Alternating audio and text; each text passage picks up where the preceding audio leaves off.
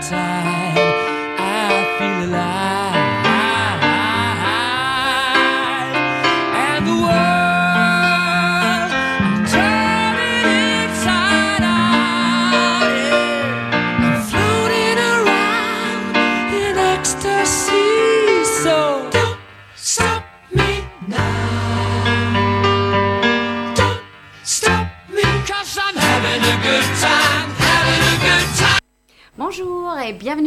Life. Nous sommes aujourd'hui avec toujours Ulysse. Romain. Bonjour. Hippolyte. Bonjour. Charles Bonjour à tous. et Quentin. Bonjour. Donc nous sommes bien donc euh, les élèves de seconde au lycée Paul Scarron et nous avons envie de vous parler de plein de domaines qui nous passionnent et cette semaine c'est plutôt politique on va dire avec un petit peu de sport et un petit peu de divertissement, toujours les jeux vidéo. Donc dans l'ordre ça va être d'abord les gilets jaunes avec Hippolyte. Euh, ensuite, c'est Quentin qui va nous parler de Carlos Ghosn, suspect numéro 1 cette semaine. Ensuite, Romain va nous parler des travailleurs immigrés au Japon.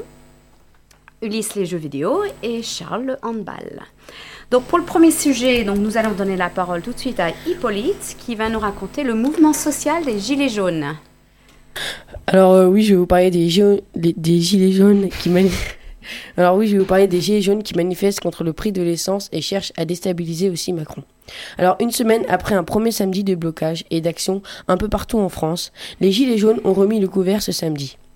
Mais la mobilisation a été sensiblement moindre qu'une semaine plus tôt, car, d'après le ministre de l'Intérieur, un peu plus de 106 000 gilets jaunes dans tout le pays ont manifesté, contre 282 000 le samedi 17 novembre. À Paris, 8000 manifestants ont fait le déplacement. Ils devaient se réunir sur le champ de Mars, le seul lieu de rassemblement autorisé par la préfecture. Mais c'est finalement sur les Champs-Élysées qu'ils se sont massés. Mais l'ambiance a rapidement dégénéré. Beaucoup de jets de projectiles, des feux barricades, l'intervention des forces de l'ordre ont riposté par des tirs de la- lacrymogènes et des lances à eau. À la fin de cette journée, on compte 24 blessés, dont 5 membres des forces de l'ordre. 103 personnes ont été interpellées dans la capitale et 101 placées en garde à vue. Merci Hippolyte. Alors, quelques questions. Donc, euh, est-ce que tu peux nous en dire plus, ou peut-être vous autres, sur les revendications? Parce que à la base, l'idée, c'était la hausse des, des taxes sur le pétrole, mais il n'y a pas que ça.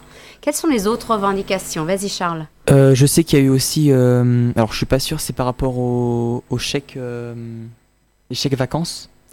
Ils avaient été annulés. D'autres d'autres sujets aussi? D'autres difficultés financières? Alan veut intervenir? Non?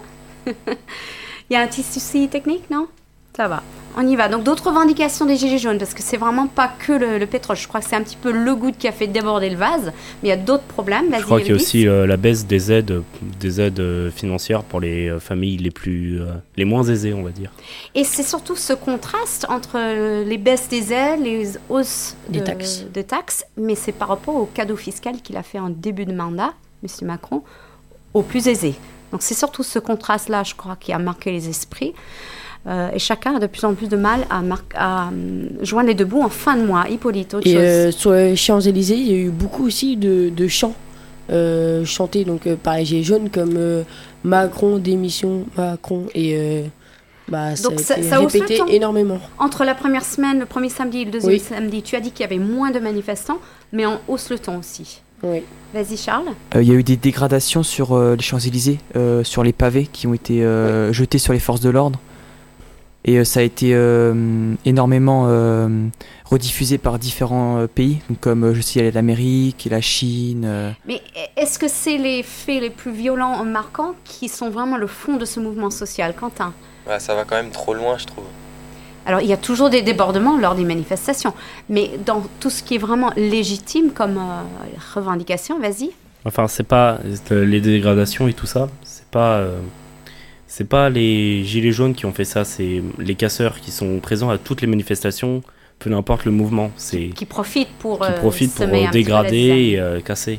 C'est les gilets jaunes. Il y a eu des débordements, mais c'était parce qu'il y avait de la, il y avait de la tension sur certains blocages.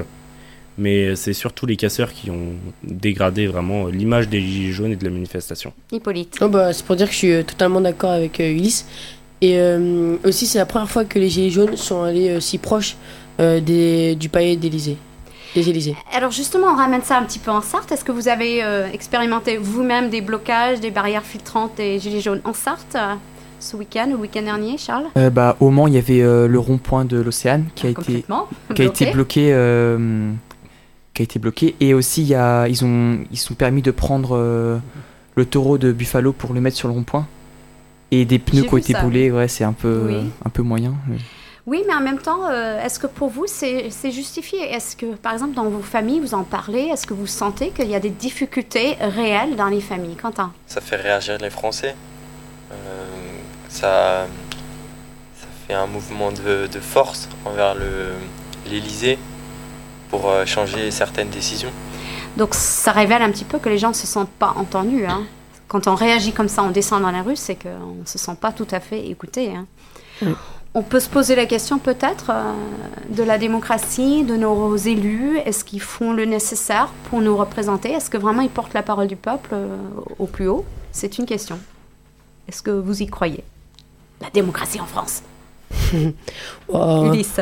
Bah, elle est un peu en chute libre en attendant, puisque Alors, euh, sois plus précis. En chute Enfin, libre, tu veux dire quoi par ça il y a, il y a beaucoup d'élus qui, qui essayent de faire porter un message qui bien souvent représente les Français, sauf que c'est souvent ceux qui sont trop peu écoutés. Et du coup, c'est euh, c'est légèrement frustrant de savoir que les personnes qu'on élit sont pas souvent écoutées. Donc, peut-être pas suffisamment, ouais, Charles moi je suis pas trop d'accord avec toi parce que je pense que la démocratie ça reste quelque chose de fondamental euh, pour la France c'est vraiment euh, quelque chose de très important euh, et ça je pense qu'elle restera euh, toujours et bon je l'espère. Hippolyte bah, moi, c'est pour dire que je suis d'accord avec Charles que on est très bien dans cette démocratie, on s'en sort plutôt pas mal. Bah, tout va bien, j'ai envie de dire. Ben, une autre question à vous poser peut-être, c'est est-ce qu'on change mieux les choses en s'investissant, en se faisant élire en tant qu'élu municipal ou élu euh, député, ou est-ce que c'est en manifestant, en restant à l'extérieur? Est-ce qu'il vaut mieux participer, essayer de changer les choses par l'intérieur, ou manifester? Quel est le meilleur moyen de changer les choses? Hum, Ah, c'est pas facile, hein, Hippolyte. bah, manifester, c'est euh, quand même une très bonne chose parce que ça, ça, hum, ça montre que le, le peuple est euh, quand même ensemble et qu'ils sont prêts bah, à sortir dans les rues et, euh, et à montrer qu'ils sont pas d'accord. Et ouais, je trouve ça plutôt pas mal. Et moi, j'ai trouvé beaucoup de solidarité. Moi, quand je suis passée dans certaines barrières filtrantes, je trouvais qu'il y avait vraiment une, une bonne ambiance, un respect. Bon, c'est certes, ça nous ralentissait dans nos chemins. Mais en même temps, j'ai trouvé euh, tout le monde avait leur gilet jaune sur le pare-brise pour montrer leur solidarité avec le mouvement, même s'ils manifestaient pas. Et puis les, gilets jaunes qui m'ont arrêté au, au rond-point, bah, très sympathiques, ils étaient là vraiment pour euh, créer une conversation. Donc j'ai trouvé ça une manière de démocratie très intéressante. Donc j'étais toujours gênée de ne pas pouvoir aller où je voulais, mais je trouve que c'est excellent en France d'avoir le droit de manifester et euh, quand ça Mm. se passe dans la bonne ambiance, c'est bien. ouais c'est ça Alors, un, un sujet peut-être un petit peu moins drôle parce qu'il y a une seule personne qui est, qui est visée. Donc c'est Quentin, tu vas nous parler de Carlos Ghosn. C'est ça. Donc euh, Carlos Ghosn a été arrêté à Tokyo pour fraude fiscale. Président directeur général du groupe Renault depuis 2005, Carlos Ghosn est accusé. Il est soupçonné de fraude fiscale et donc arrêté au Japon le 19 novembre 2018. Après plus de 12 ans à la tête du groupe Renault, puis de l'alliance Renault-Nissan, Carlos Ghosn dirige 120 000 salariés et 38 usines à travers le monde, pour plus de 10 millions de voitures vendues chaque année. Membre de l'alliance Renault-Nissan-Mitsubishi, il serait accusé d'avoir dissimulé, une partie de ses revenus au fisc japonais. Il a été jugé ce jeudi dernier, 22 novembre 2018, au conseil de Nissan. Il s'est fait destituer de son titre de PDG de Nissan. Mitsubishi a décidé de destituer Carlos Ghosn de ses fonctions aussi. Le constructeur japonais, membre d'une alliance avec Renault et Nissan, a officialisé sa décision attendue à l'occasion d'un court communiqué de presse publié ce, ce lundi 26 novembre 2018. Alors, euh, Quentin, tu avais une petite question à nous poser? Euh, oui, est-ce que vous pensez que ces accusations sont plutôt fondées ou bien que Carlos Ghosn est plutôt accusé un peu trop vite? Vos réactions? Vas-y, Hippolyte. Euh, pour moi, ça s'est fait quand même euh, euh, très vite. Euh, L'accusation, euh, bah, ça s'est passé en même pas une semaine, je crois. Et euh, pour moi, il faudrait un peu euh, attendre que, euh, bah, qu'il faut pas que les accusations se fassent trop vite, euh, parce que si c'est pas vrai, bah, après, ça, il, a, il perd un peu sa carrière. à Carlos Ghosn. Voilà, alors que la loi en France, en tout cas, c'est on est innocent tant qu'on n'est pas prouvé coupable. Donc il faut laisser la justice faire son travail. Je ne sais pas au Japon co- comment ça se passe. D'autres réactions pour vous Il est plutôt euh, victime d'accusations un peu hâtives Ou est-ce qu'il n'y a pas de fumée sans feu? Romain, tu fais non de la tête, c'est-à-dire? je- Bah, j'ai pas, j'ai pas vraiment d'avis sur la question. J'ai pas. Ulysse? Bah, euh, il accusé trop vite, non, parce qu'on n'est jamais, euh, on n'est pas tous innocents, enfin, mais euh, Moi, oui, hein. mais euh, le fait est qu'il a été sanctionné euh, trop vite, ça, par contre, c'est une erreur, parce que il y a eu, j'ai, j'ai vu qu'il y a eu, il y a eu très peu, mais quand même un certain nombre d'erreurs judiciaires et ça détruit des vies. Bon, là, c'est, il va juste perdre sa carrière et si, il va s'en sortir, mais certaines personnes sont Quentin, tu n'es pas d'accord Je pense Vas-y. pas qu'il s'en sortira. Parce qu'à mon avis, il a perdu sa- son titre de PDG à Nissan, Mitsubishi. À mon avis, Renault va suivre. C'est-à-dire, tu, tu as peur pour l'entreprise Renault en France de perdre euh, des ventes euh? Non, j'ai pas peur pour ça, mais euh, en fait, euh, il a relancé Nissan euh, parce que Nissan n'était pas très bien avant. Il vendait pas assez euh, de voitures et il est venu. Certes, il a licencié pas mal de Japonais, mais c'est grâce à lui que l'entreprise euh, renaît et du coup, il s'est pris un peu un couteau dans le dos venant des Japonais. Est-ce que pour vous, c'est plutôt un héros de, de l'entreprise française euh, Parce que, comme tu dis, il a quand même réussi remarquable- remarquablement le pari de remettre sur pied Renault et Nissan. Vas-y, Charles. Bah, moi, je trouve que c'est dommage pour lui parce que, comme dit Quentin, il a fait beaucoup de choses pour Nissan. Et euh, donc, je sais pas, c'est combien de temps qu'il a relancé Nissan à peu près? Ça fait combien de temps qu'il a. Ah, je je n'ai pas les Ouais. dates, moi. Bah, euh, bref, euh, c'est ouais, c'est franchement dommage pour lui pour euh, tout ce qu'il a fait pour l'entreprise et j'espère que tout sera fait dans l'ordre. Ce qui- ce qu'il a fait, s'il a fait des choses mal, il sera puni comme il le doit et Et s'il est innocent, il faut qu'il soit. Voilà, c'est ça. voilà, peut-être redonné de ses fonctions. Est-ce que. Alors, j'ai posé question, euh, Quentin, tu avais l'air de dire que ça ne devrait pas affecter l'entreprise Renault en France. Vous êtes d'accord avec ça Que Renault ne va pas avoir euh, des dégâts collatéraux? Bah, euh, moi, je peux répondre. En fait, si, Carlos Ghosn est- reste PDG de Renault, pour moi, l'alliance euh, Mitsubishi, Nissan et Renault, ils s'entendront plus du tout. Parce que Mitsubishi, enfin, surtout Nissan, aura voulu faire couler Carlos Ghosn. Et à mon avis, Carlos Ghosn sera un peu rancunier. Du coup, il n'y aura plus aucun contact. Mon avis, ce sera pas possible de s'entendre. Et on peut dire, euh, dans cette région, euh, au Mans, on a, on a l'usine Renault et l'usine Ouais. Nissan, euh, NTN, c'est ça? Et ben, nous espérons surtout que ça n'a pas d'impact sur l'emploi dans notre région, parce que Ouais. c'est quand même primordial pour nos auditeurs, euh, je pense. Je ne sais pas dans vos familles, est-ce qu'il y en a qui travaillent au Mans, euh, à Renault, chez Renault? Parce qu'il y en a beaucoup, beaucoup au Mans. C'est important pour l'économie locale. Donc, euh, j'espère qu'il n'y a pas de dégâts. Et on va voir euh, la suite des événements, euh, si tout est prouvé ou pas. Merci beaucoup, Quentin. Donc, euh, maintenant, je me tourne vers, Romain, qui va nous parler d'autres immigrés au Japon, qui, j'espère pour eux, ne vont pas être accusés de la même manière. Vas-y, Romain. Alors oui, en effet, au Japon, il y a un nouveau projet d'accueil de travailleurs étrangers validé. Alors le Premier ministre japonais Shinzo Abe a approuvé vendredi 2 novembre 2018 un projet de loi destiné à favoriser l'emploi de travailleurs immigrés dans des secteurs en pénurie de main-d'œuvre. Il faudrait que cela se mette en vigueur euh, l'année prochaine, plus précisément en avril 2019. Ce programme permet de faire entrer des travailleurs qualifiés dans des secteurs comme la restauration, le bâtiment et le soin aux personnes. Le gouvernement prévoit un nouveau statut de visa qui permet aux immigrés ayant des qualifications inférieures à celles habituellement requises d'entrer sur le territoire japonais pour y travailler pendant maximum 5 ans. Après, il y a des personnes remplissant les conditions plus élevées en termes de compétences professionnelles et d'aptitudes en langue japonaise, pourront faire venir leur famille et obtenir un visa permanent. Mais les Japonais ne changeront pas les politiques d'immigration et n'accepteront évidemment que des travailleurs étrangers ayant les compétences requises pouvant travailler immédiatement. Ça rappelle le système canadien qui se rapproche euh, un peu, de celui-ci. Alors, euh, on peut se demander pourquoi le Japon recrute, alors que d'autres pays ont tendance à, pointer du doigt les immigrés.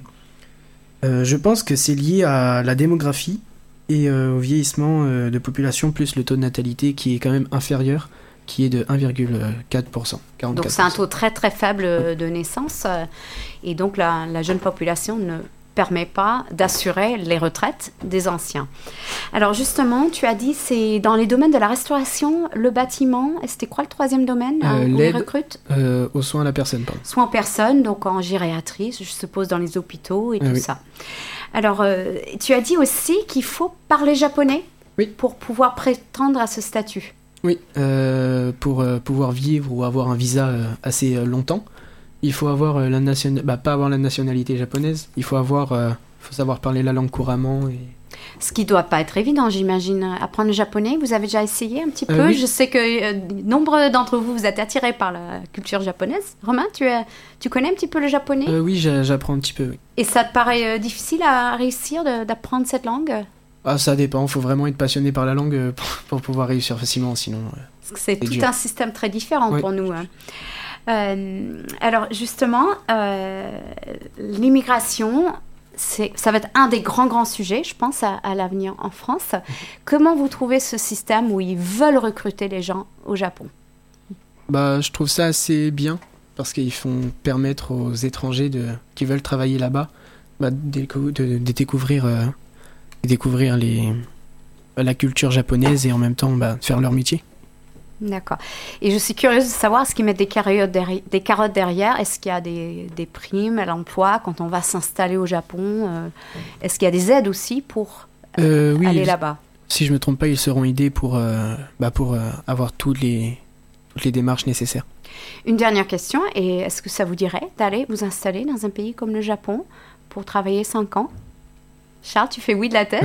Qu'est-ce qui t'attirerait euh, dans Bah, cette proposition? Premièrement, c'est la culture euh, de ce qu'on entend et ce qu'on voit euh, dans des reportages. C'est vraiment euh, hyper intéressant. Enfin, leur façon de vivre, euh, de penser les choses, je pense que ça doit être euh, très intéressant. Et le sushi? Vous êtes sushi ou pas sushi, vous? Parce qu'on en trouve de plus en plus au moins. Pas sushi. Pas Ah, sushi. sushi. Ah si, sushi, sushi. Moi, j'aime bien. Sushi. Alors, on, on va avancer parce que l'heure tourne. Ulysse, tu vas nous parler de Fallout, un dernier jeu vidéo. C'est parti. Alors Fallout 76 est un jeu vidéo sorti le 14 novembre qui se joue exclusivement en multijoueur, qui nous plonge dans une version de la Virginie occidentale, donc un des États des États-Unis, dans une version post-apocalyptique. C'est une première pour la saga Fallout qui sort un jeu opus donc du de la saga qui se joue exclusivement en multijoueur. C'est leur premier jeu vidéo multijoueur Fallout. Il se joue sur PS4, Xbox et PC. Il a en sa possession la plus grande carte de toute la saga. Dans ce jeu, vous pouvez et vous devez être en immersion avec votre personnage, car il est dit roleplay. Grosso modo, vous devez devenir votre personnage en parlant comme lui et faire comme si vous l'avez toujours été. Dans ce jeu se situant 20 ans après la chute des bombes atomiques sur le monde, vous devez reconstruire l'Amérique, enfin du moins la Virginie occidentale, dans un élan de patriotisme. Ce, jeu s'achète actuellement aux alentours de 40 euros et je vous le conseille si vous aimez l'aventure et les beaux paysages. Tu l'as essayé? Oui. Et euh, c'est sur internet ils disent qu'il est raté, mais moi je ne trouve pas. C'est il y a quand même une euh, l'ambiance du jeu vidéo abandonné, mais aussi l'ambiance de la renaissance de la nature, la nature qui reprend les droits, parce que c'est Après, donc, euh, on a dit Fallout, Après- ça se traduit par euh, les retombées. euh, Après une destruction atomique nucléaires. massive. Et tu as dit fallait se mettre dans une ambiance patriotique en Virginie occidentale, alors que vous, Français, comment vous pouvez vous mettre dans cette ambiance patriotique américaine alors que vous, n'êtes- vous êtes Français, quoi? C'est dans, dans le jeu vidéo, l'histoire est une histoire alternative euh, du monde où la- l'Amérique devient le, le grand pays dominant du monde Alors qu'elle est détruite par une bombe nucléaire. avant qu'elle devienne détruite. D'accord Et là, c'est le, le but du jeu. Vous pouvez devenir patriote, mais cependant, peut-être rester français. Mais vous devez être patriote avec le pays. Bon, d'accord. Bon, on va tester. Hein. Alors, pour finir, c'est Charles euh, qui va nous parler de handball cette semaine. Oui, c'est ça, je vais parler de handball. Alors, euh, plus précisément du championnat d'Europe masculin euh, 2020. Donc, euh, c'est la 14e édition. Et ça se déroulera du 10 au 26 janvier 2020. et pour la première fois conjointement dans trois pays. Donc il y aura l'Autriche, la Norvège et la Suède. Donc pour la première fois, le nombre d'équipes va passer de 16 à 24 nations. Donc euh, outre les trois nations hautes, le tenant du titre est également directement qualifié, contrairement à 2016 et 2018. Les 26 autres équipes affiliées à l'EHF doivent passer par des poules de qualification. Donc euh, les poules de qualification, ça se passe avant, donc euh, ça a déjà commencé avant le début du tournoi. Donc après un tour préliminaire regroupant 9 équipes, les 20 équipes restantes sont réparties dans 8 poules de 4 équipes. Euh, les deux premières équipes de chaque poule ainsi que les quatre meilleurs troisièmes sont qualifiés pour la compétition. Donc euh, l'Espagne qui a terminé première au championnat euh, d'Europe 2018 est directement qualifiée pour la compétition. Maintenant je vais vous parler de la France, donc comment ça se passe dans le tournoi. Donc euh, à ce jour la France est première de son groupe, donc du groupe 6. Elle est suivie euh, de près par le Portugal euh, donc le Portugal a le même nombre de points que la France, mais ça se joue au différentiel de but. Voilà. Donc le Portugal est suivi par la Lituanie et, et pour finir la Roumanie. Donc dans ce tournoi, la France a joué deux matchs. Donc euh, son premier contre la Lituanie où elle s'est imposée 42 à 27. Donc euh, c'est un score très encourageant pour l'équipe. Et le second contre le Portugal 31 à, 31 à 21. Pardon. Euh, donc, on peut en conclure que ce sont des résultats très encourageants pour l'équipe de France. Et on n'oublie pas que la France est championne du monde de handball français. Alors justement, je vais rebondir là-dessus. Euh, le handball, c'est vraiment un sport qui monte, surtout en France. Il y a de plus en plus d'engouement.